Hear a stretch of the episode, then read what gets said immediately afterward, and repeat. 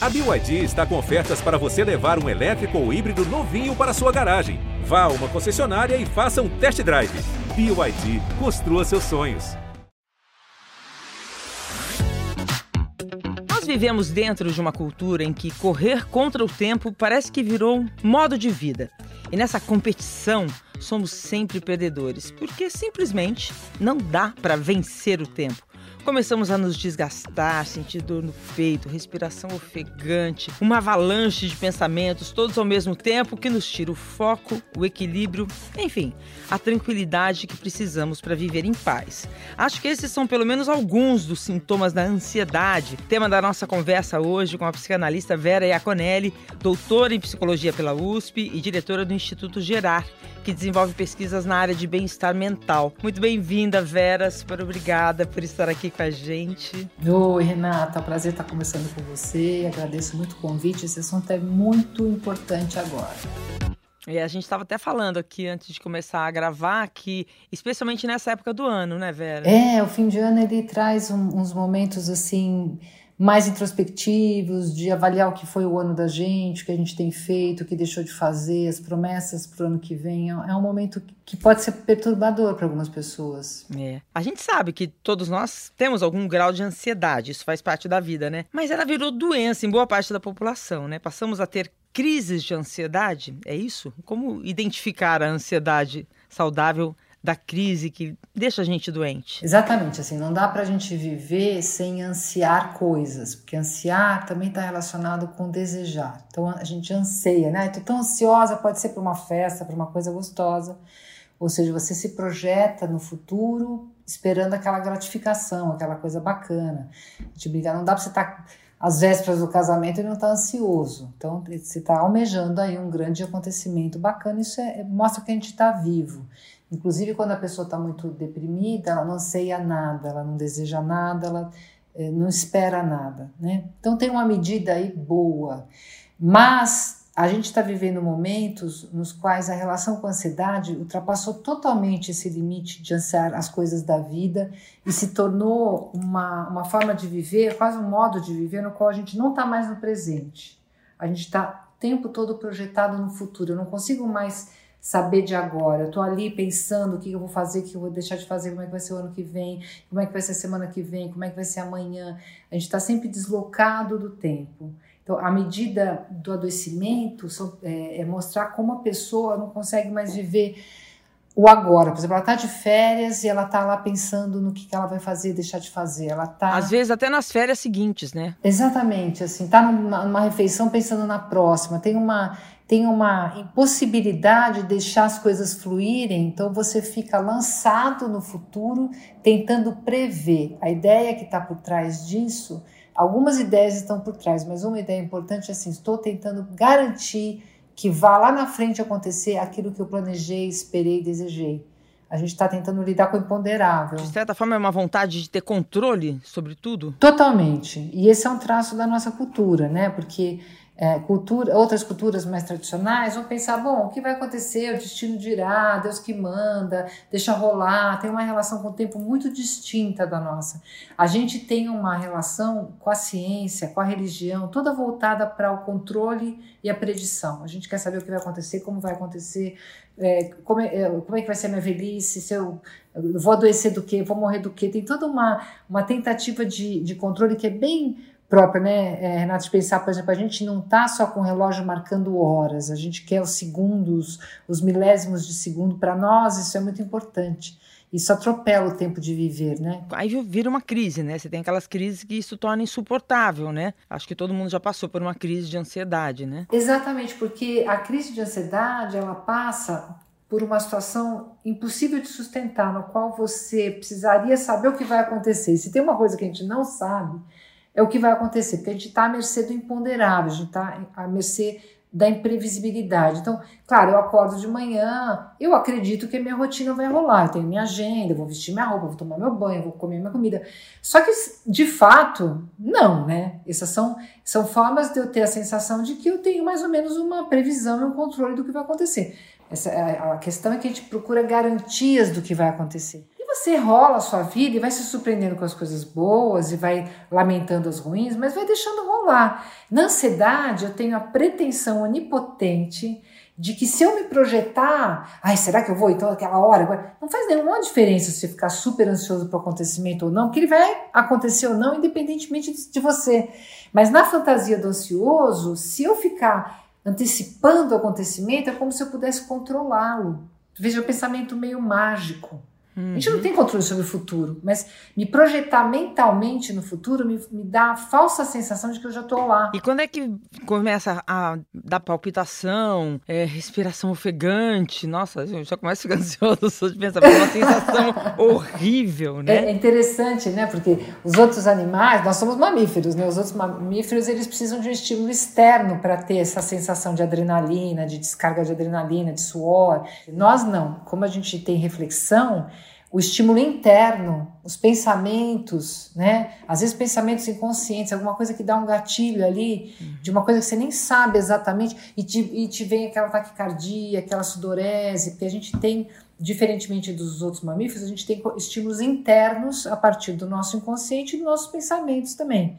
Então você está lá sossegada, aí uma amiga sua fala, e aí, você já fez tal coisa para entregar a tua defesa de doutorado? Aí você já, pronto, você estava tranquilo aqui, você já me lembrou do doutorado, já comecei a suar. Então a gente tem que conhecer, olha eu aqui, a ansiosa, né? Para dominar a situação, a gente tem que conhecer o gatilho interno. Então, olha só, não. Você tem razão, assim, tem coisas que a gente vai tentando evitar. Né? Você tá pilhada, você tá nervosa, você tem uma amiga que te pilha mais ainda, ou um programa de televisão que te pilha mais ainda, uma festa com gente chata, esquisita. Melhor não, né? É melhor você não fazer aqueles programas, aquelas coisas que podem dar gatilho. Você vai evitando. Aquela tia que te liga e só fala de desgraça. Então, você vai desviando de alguns estímulos que podem realmente te fazer mal. Aquele chefe que você sempre que cruza, te cobra uma coisa que você... É legal a gente cuidar disso, sim. Nossa, tá? No Natal a gente vai encontrar com tantos gatilhos na família. Praticamente um tiroteio, né? Praticamente um faroeste. Então, por um lado, a gente vai evitando situações que nos causam estresse, que a gente já sabe da mente causam estresse, né? Por outro, o que eu acho que é uma grande questão e que a pandemia trouxe muito, quando é que a gente vai aprender a deixar as coisas rolarem? Quando é que a gente desaprendeu de viver o tempo sem controlar, sem poder garantir nada, inclusive garantir que eu não vou ter uma palpitação, porque pode ser bom, né? Você pode encontrar um crush e ter uma palpitação e ficar ansiosa, e pode ser ótimo. Coisas boas também podem causar estresse, o estresse positivo que a gente chama, aquele que não nos adoece, né? Então, baixar a expectativa em relação ao controle e respirar fundo na hora do estresse, talvez desmitifique um pouco a nossa ansiedade. A gente possa distinguir o que é ansiedade boa daquela ansiedade que me paralisa, que só me faz sofrer. E também evitando aquilo que a gente sabe que te faz mal, né? Evita as situações que sabidamente não são legais. Por que a gente insiste tanto, né? O enésimo Natal para brigar com a família. Faz Natal com os amigos, quebra esse paradigma, repensa essas relações, né? Aqueles amigos que sempre te deixam sentir por baixo. Sabe, repensa que o tipo de relações com quem você quer gastar o seu tempo tão precioso da existência, né? Nossa, é tão difícil, né? O quanto que a pandemia nos deixou mais ansiosos? Porque, teoricamente, poderia não nos deixar, né? Porque a gente não tinha controle mesmo, o negócio é esperar. Mas todo mundo ficou muito mais ansioso, né? Justamente por essa falta de controle, de saber o que ia acontecer, né? De poder programar. Exatamente. Né? A pandemia foi um paradoxo, porque como a gente foi... a gente acordou achando que a vida ia se repetir com algumas coisas. De repente, a vida foi interrompida por uma coisa totalmente inesperada, um cometa que caiu aqui e a gente teve que se virar. Então, ali nós estamos lidando até agora, né, com essa nova variante, enfim, tudo que virá que não sabemos. A gente está lidando com o imponderável. Então, alguma coisa fugiu do nosso controle. E aí a gente teve que fazer uma reflexão sobre o controle, porque nós nunca tivemos controle. O que aconteceu que ficou claro, né? Nós nunca tivemos controle, a prova está aí. E aí começou a relação da gente com o tempo, que a questão da ansiedade é a nossa relação com o tempo e com o imponderável, com o imprevisível, que está dado, não adianta. Você pode fazer o que você quiser, a vida vai continuar imprevisível.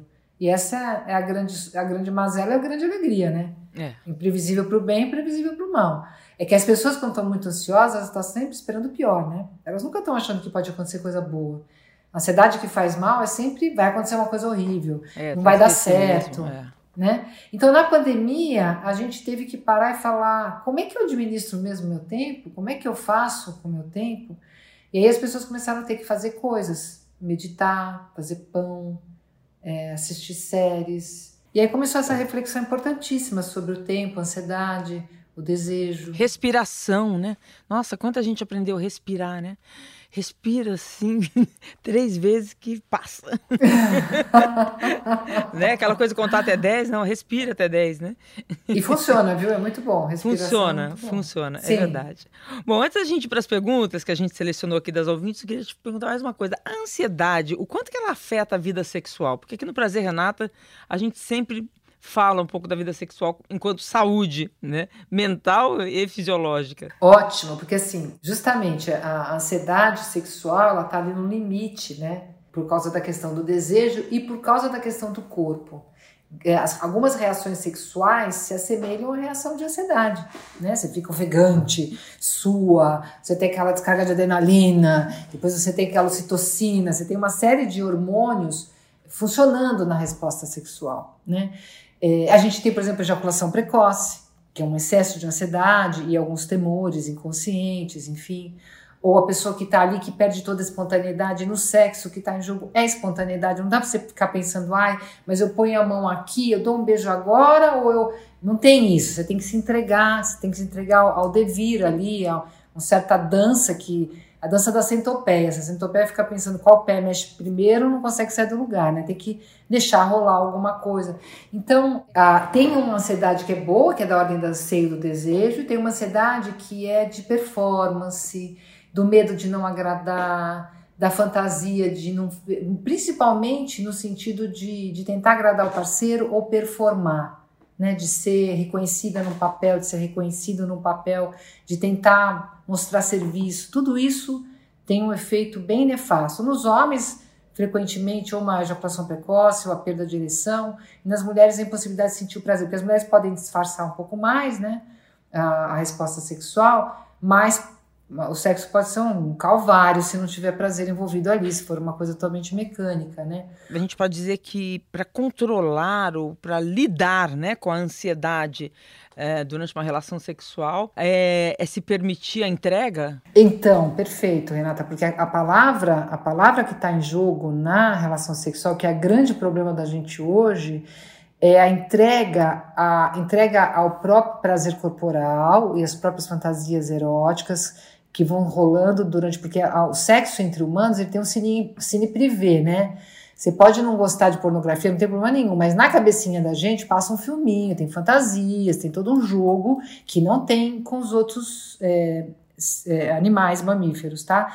Então, se você não se entrega às suas próprias fantasias, ao teu próprio desejo, à tua própria resposta sexual, ao teu próprio corpo, e você não consegue ter essa troca sexual, né? Que é a brincadeira que eu fiz da centopeia. Se a centopeia parar para saber qual pé mexe primeiro, acabou. Tem alguma coisa que tem que ir rolando, né?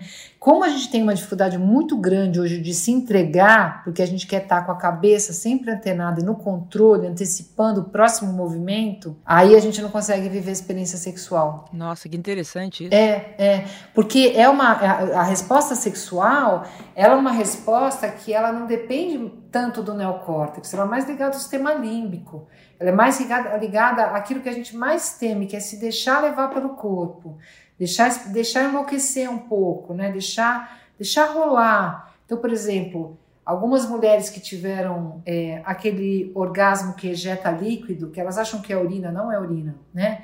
É uma ejaculação feminina do próprio clitóris, né? E elas foram mulheres que deixaram entregar profundamente e depois ficou assustadíssimas. Como é que aconteceu isso? Como é que acontece essa resposta sexual? Ou um homem que tem aí um orgasmo que nunca teve, né? As pessoas se assustam com o próprio corpo. Então o sexo, ele tem essa chave, que é a chave da entrega. Não vale no sexo ficar pensando que tá fora do forma, ou não me depilei, ou... Esquece. O sexo é a hora em que você... precisa desligar essa chave geral, e se você estiver muito no controle, que é o que está em jogo na ansiedade, a resposta sexual pode ficar... Aí, né, aí a pessoa vai querer usar álcool, drogas para tentar soltar. Também nada contra, um pouco de bebida se quiser, não tem problema nenhum. É um evento festivo, deveria ser, né? Mas não como um subterfúgio, se não tiver álcool e droga não consegue transar. Aí a gente já tá falando de uma coisa... da ansiedade que atrapalha o sexo, né? E fora que também, depois do sexo, tudo que a gente não vai ficar ansiosa, né? Um relaxamento necessário, né? O prêmio é esse. No final, o prêmio é esse. O prêmio é esse. Se conhecer no estágio de não ansiedade, né? Exatamente. Guardar aquilo, é. Bom, então vamos agora à nossa primeira pergunta da ouvinte, a Nina Paranhos. Oi, Renata. Oi, doutora Vera. Meu nome é Lini Paranhos, tenho 35 anos, moro aqui em Saquarema, Rio de Janeiro.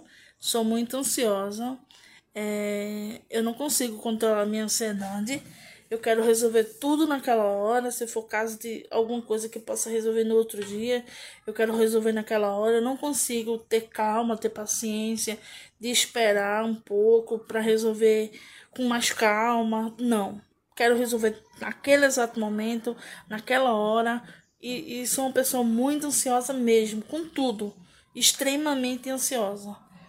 Tá? Me ajudem, por favor. Um beijo. Nossa, ela tá com voz até sofrida, né, coitada?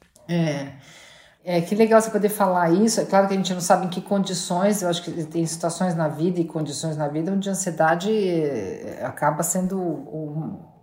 o auge, né, aquilo que a gente mais vive. Mas, na verdade, fora situações extremas onde é quase impossível sair da ansiedade, a gente tem a vida inteira para viver, né? E a questão da vida é justamente como a gente administra a relação com o tempo. Eu já perguntaria assim, né? Adianta? Você resolve melhor ansiosa? Né? Será que você quer resolver tudo agora e isso facilita? Provavelmente não. Provavelmente atrapalhe, porque quando você resolve tudo a toque de caixa, você pula a etapa de pensar com calma, de tentar planejar, de tentar aprender com a própria experiência, né? Então, precisaria entender um pouco de onde que vem essa ansiedade, porque cada um tem uma história com a relação com o tempo que é única, né?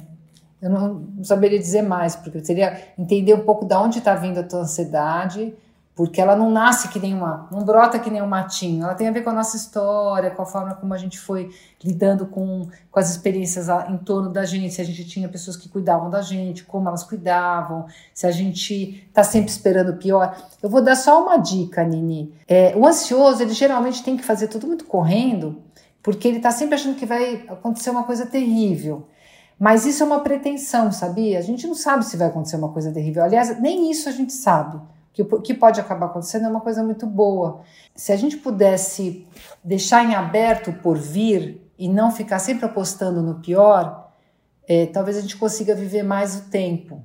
Ou seja, deixar um pouco de ser pessimista. E se você acredita que pode também acontecer coisas boas, então não precisa ficar tão nervosa. Eu já fiz um exercício que super funcionou pra mim, Vera. Que era... Eu faço umas meditações guiadas, às vezes, assim, quando eu tô muito ansiosa. E tem uma que eu adoro, que é de yoga até, assim. Quando você tem um pensamento muito ruim, põe na balança, pensa um outro igualmente feliz. E começa a jogar pensamentos opostos a esse pensamento ruim. E você sabe que funciona? Olha, a meditação é muito legal, é super recomendável. Tem estudos que mostram efeitos no corpo todo, na relação com o outro, na relação social. Mas eu acho que você me deu uma luz aqui, até para ajudar de um jeito mais simples. Quando você fica ansiosa, você pensa que vai acontecer o quê? Né? Põe na balança. Por que você acha que vai acontecer tal coisa? Por que você não deixa... Porque tem algo de fé, né? De apostar que podem acontecer coisas boas. E não conseguir lidar direito com isso também pode trazer consequências terríveis, né? Que eu acho que entra um pouco na pergunta da Keliane, que fala sobre pânico, crises de pânico. Vamos ouvir. Oi, gente. Meu nome é Keliane, eu sou de Pentecórdia, Ceará. Sempre escuto o podcast, estou aqui sempre ouvindo todos os episódios. E nesse, especificamente, eu queria... entender melhor ou conseguir identificar qual a diferença de uma crise de ansiedade e uma crise de pânico. Ou se elas têm relação, ou enfim. Eu tenho muita curiosidade disso. Muito obrigada por tudo, por todos os ensinamentos que esse podcast e leques que ele abre, gente. É maravilhoso. Um abraço em todo mundo aí. Obrigada, adorei. Ok, Lani, que legal, que pergunta legal. Olha, a ansiedade tem vários níveis, né? Tem pessoas mais, menos ansiosas, né? Mas o pânico, aí você já tem uma experiência da ordem do horror, né? Quer dizer, uma experiência que é paralisante, que o sujeito acha que vai morrer, ele tem certeza de que ele vai morrer.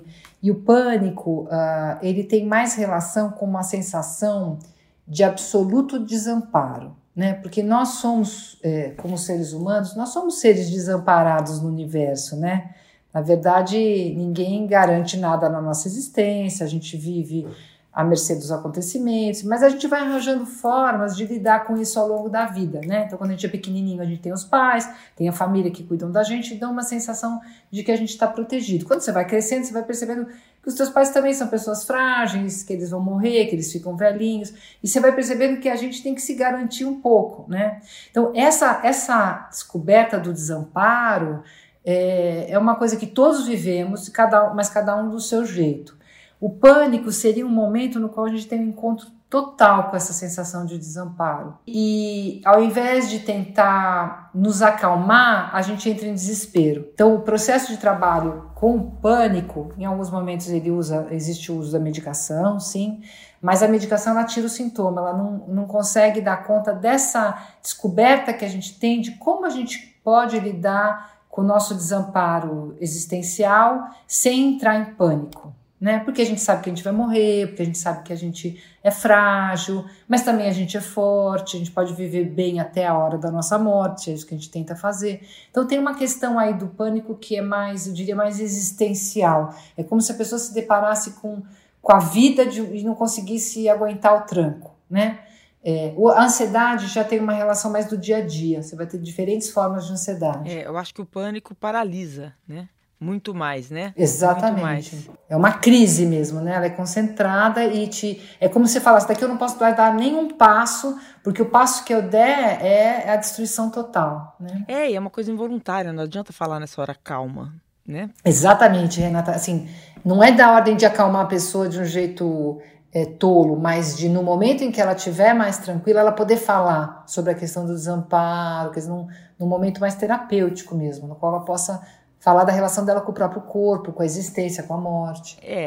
Eu diria que a crise de pânico exige, sim, um tratamento psicológico, né, psicanalítico. E aí vem a pergunta da Maria Eduarda, que ela fala sobre ansiedade sem ter condição financeira, né? Oi, meu nome é Maria Eduarda, eu sou de Jaboatão de Guararapes, em Pernambuco, e a minha pergunta é: como podemos lidar com esse fator tão importante como a ansiedade, quando, na maioria das vezes, precisamos de um acompanhamento psicológico para nos ajudar a entender melhor, quando não temos uma condição financeira para adotar essa opção do psicólogo? Olha, isso é super importante e eu acho que a gente tem que lembrar que a gente tem um sistema único de saúde que no Brasil é bem mundialmente importante, né, que é o SUS. Tem os Centros de Atenção Psicossocial, que são os CAPs das prefeituras, para pessoas, para cidadãos que não têm como pagar um tratamento. Mas a gente também tem várias instituições, PSIs, né? Então, psiquiátricas, psicológicas, psicanalíticas, psicoterapêuticas, que fazem atendimentos com preços acessíveis para a população. Hoje, com a virtualidade, porque antes, né, Maria Eduarda, a gente não tinha essa ferramenta virtual. E com a pandemia, a gente acabou podendo atender muitas pessoas de todos os lugares do Brasil e até de fora que falavam português, mas que não tinham acesso a serviços de saúde mental. Então, por exemplo, se você pega em São Paulo, né, você tem a periferia de São Paulo, às vezes é mais difícil a pessoa vir da periferia de São Paulo para um atendimento do que de outra cidade, se ela não tiver condições financeiras, né? Então, hoje sim, tem uma rede cada vez maior de profissionais da saúde mental disponibilizando seus horários em instituições ou individualmente para a população em geral, tá? O SUS atende online, Vera? Tem atendimentos do CAPS, sim, virtualizados, a depender do CAPS, tá? Aproveitei que eu estou aqui online, já dei uma pesquisadinha. Procure o CAPS da sua região, procura online, veja se você pode encontrar. Esse aqui eu estou vendo que Juquitiba, Palmeirinha realiza atendimento virtual, tá? Dá para pesquisar pela internet e encontrar. Nossa, isso é excelente. Excelente informação. É porque eu acho que as pessoas também têm muito medo de procurar ajuda, né?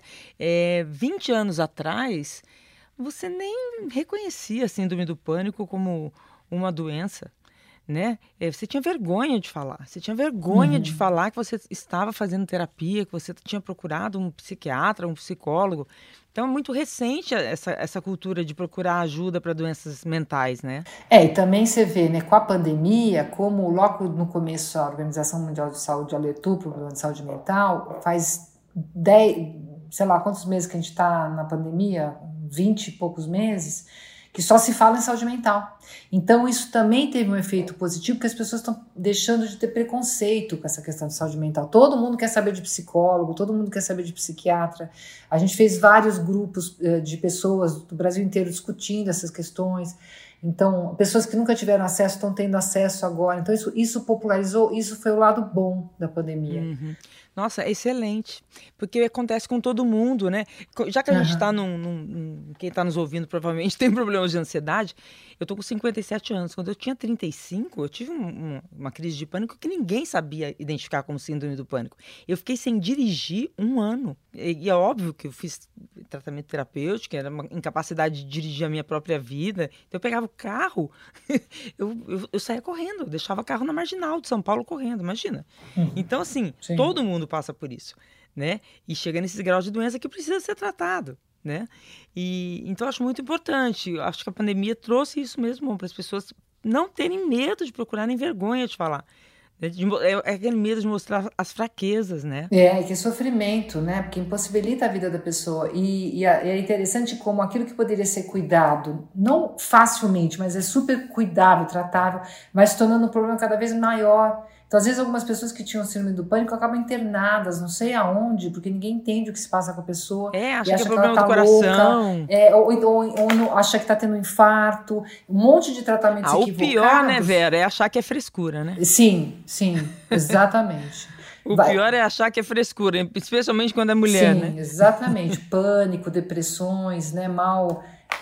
diagnosticados, né, moralizados, a pessoa moraliza, acha que isso é bobagem, essa pessoa não está com nada, e na verdade não é nada disso, né, um adoecimento grave. Por isso que é importante falar, falar e falar, né?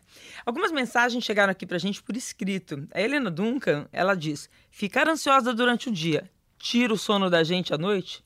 Acho que sim, né? Olha, pode tirar, não são todos os casos, tá? Porque tem gente que consegue dormir, que as pessoas que a gente morre de inveja, que consegue dormir em todas as circunstâncias, mas... Sim. Eu deito e durmo. Eu também deito e durmo, não queria falar para não causar inveja, mas eu também deito e durmo. Mas eu sou ansiosa. Por isso que não é todo o caso. O que muitas vezes acontece é que a pessoa dorme de exaustão e acorda de madrugada e não volta a dormir. Tem os gatilhos, os problemas de sono, muitas vezes tem relação com a ansiedade, mas às vezes a pessoa dorme imediatamente, acorda de madrugada, não dorme mais, ou dorme um período muito curto, demora muito para dormir, depois estende de manhã. Então, a gente sabe que os problemas de sono hoje em dia são muito grandes por conta do uso das telas, por conta do tipo de iluminação que a gente usa, que acaba atrapalhando a parte biológica do sono, e a ansiedade não ajuda, com certeza ela é um... Tanto que você pode ter uma pessoa que dorme sempre bem e ela tem uma prova no dia seguinte e ela tem medo de não acordar e já não dorme nada aquela noite, então tem uma relação assim com a ansiedade e o sono, mas não é inequívoca, toda vez a pessoa não vai dormir, depende. A Amanda Bom Tempo pergunta: existe relação entre ansiedade e procrastinação? Existe. O que acontece é que a ansiedade é um mecanismo não muito eficiente, né? Em nome de resolver as coisas, a gente acaba ficando paralisada, não pensa direito, ou vai evitando aquela situação porque está prevendo que vai ser ruim. Então, não, é melhor não, deixa para depois, eu não vou aguentar, não vai dar certo, eu nem quero pensar nisso. Porque o que está em jogo aqui é que o ansioso, ele acha que tem uma bola de cristal, mas a bola de cristal está dizendo para ele sempre que está tudo ruim. A gente não tem bola de cristal, a gente não tem como adivinhar que as coisas estão ruins, mas o ansioso está sempre prevendo o pior de alguma forma. Então, um dos mecanismos é tentar escapar do que fazer, né? Não fazer nada para evitar a cena, e é a procrastinação, né? É, fica rodando no mesmo lugar, né? Exatamente. E agora, nossa última pergunta, eu posso responder essa com autoridade. Tô brincando.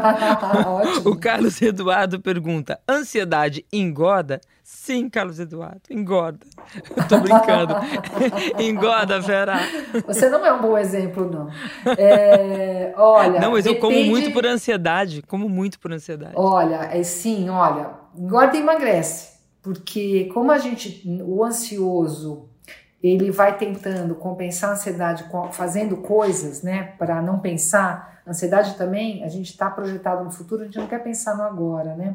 Então, a alimentação, ela traz uma gratificação imediata e nos cala a nossa boca um pouco. Quando a gente está comendo, a gente está pensando na comida, a gente não está muito no aqui e no agora. Mas tem gente que fica tão ansioso que não consegue comer nada. E às vezes afeta mesmo. Então, assim, a ansiedade é uma coisa que se vive muito no corpo. Então, ela vai ter tantos efeitos de engordar e emagrecer, quanto dormir demais, dormir de menos, não ter uma resposta sexual legal. Isso tudo pode aparecer também no quadro do ansioso, porque afeta, sim, a experiência com o corpo. Só que de cada pessoa de um certo jeito. Mas muita gente come por ansiedade, inclusive porque a nossa cultura tem um excesso de oferta, né, gente? Um excesso de oferta de comida, o tempo todo a gente está vendo propaganda, se abre a geladeira, caem coisas, tem sempre uma oferta de alimento e uma necessidade de preencher todos os buracos o tempo todo. Então o alimento, ele entra muito aí. E toda publicidade, o alimento aparece quase como um carinho, né? É, exatamente. O alimento está diretamente relacionado com uma das primeiras gratificações da nossa existência, que é a amamentação, que é a alimentação, uma gratificação gigantesca. Então, quando você come, você tem uma satisfação profunda que tenta competir com o mal-estar da ansiedade. Mas isso também pode aparecer no dormir demais, isso também pode aparecer no sexo excessivo. São formas de tentar compensar o mal-estar da ansiedade tendo algum prazer corporal. O que é importante, né, Renata, aqui, que a gente mostra para as pessoas que, assim, a ansiedade existe, mas cada um vive ela de um jeito muito singular. E você tem que descobrir qual é o teu jeito, quais os teus gatilhos, qual a melhor forma para você de tentar se acalmar, e lembrar que você não tem bola de cristal nem para prever que vai acontecer o pior. Então não adianta ficar nessa fantasia onipotente de, ai, vai ser, eu vou ter que fazer... Você não sabe, deixa vir o bom também, deixa vir o neutro. Então, a mensagem final que fica aí para essa virada de ano é aprender a respirar, se acalmar e carregar isso, né, com a gente, assim, lembrar da sensação de estar bem, né? Vamos virar 2021 mais relax, respirando. Com certeza. Era muito obrigada, viu? Renata, eu que agradeço. Foram ótimas suas informações, tenho certeza que isso ajudou muitas pessoas que estão nos ouvindo. Muito obrigada pela conversa e parabéns pela tua audiência, que são pessoas que trouxeram questões muito legais, depoimentos bacanas. Obrigada. Prazer, Renata é um podcast G1, produzido e editado pelo Fantástico. Está disponível no G1, no Globoplay, no Spotify, no Deezer, no Google Podcasts, no Apple Podcasts e nas principais plataformas de áudio. Apresentação, Renata Ceribelli. Produção musical, Pedro Guedes. Produção, Guilherme Ramalho. Divulgação, Isadora Neumann. Edição, Duda Kunert. Direção, Giovanni Sanfilippo. Espero você no próximo episódio, tá?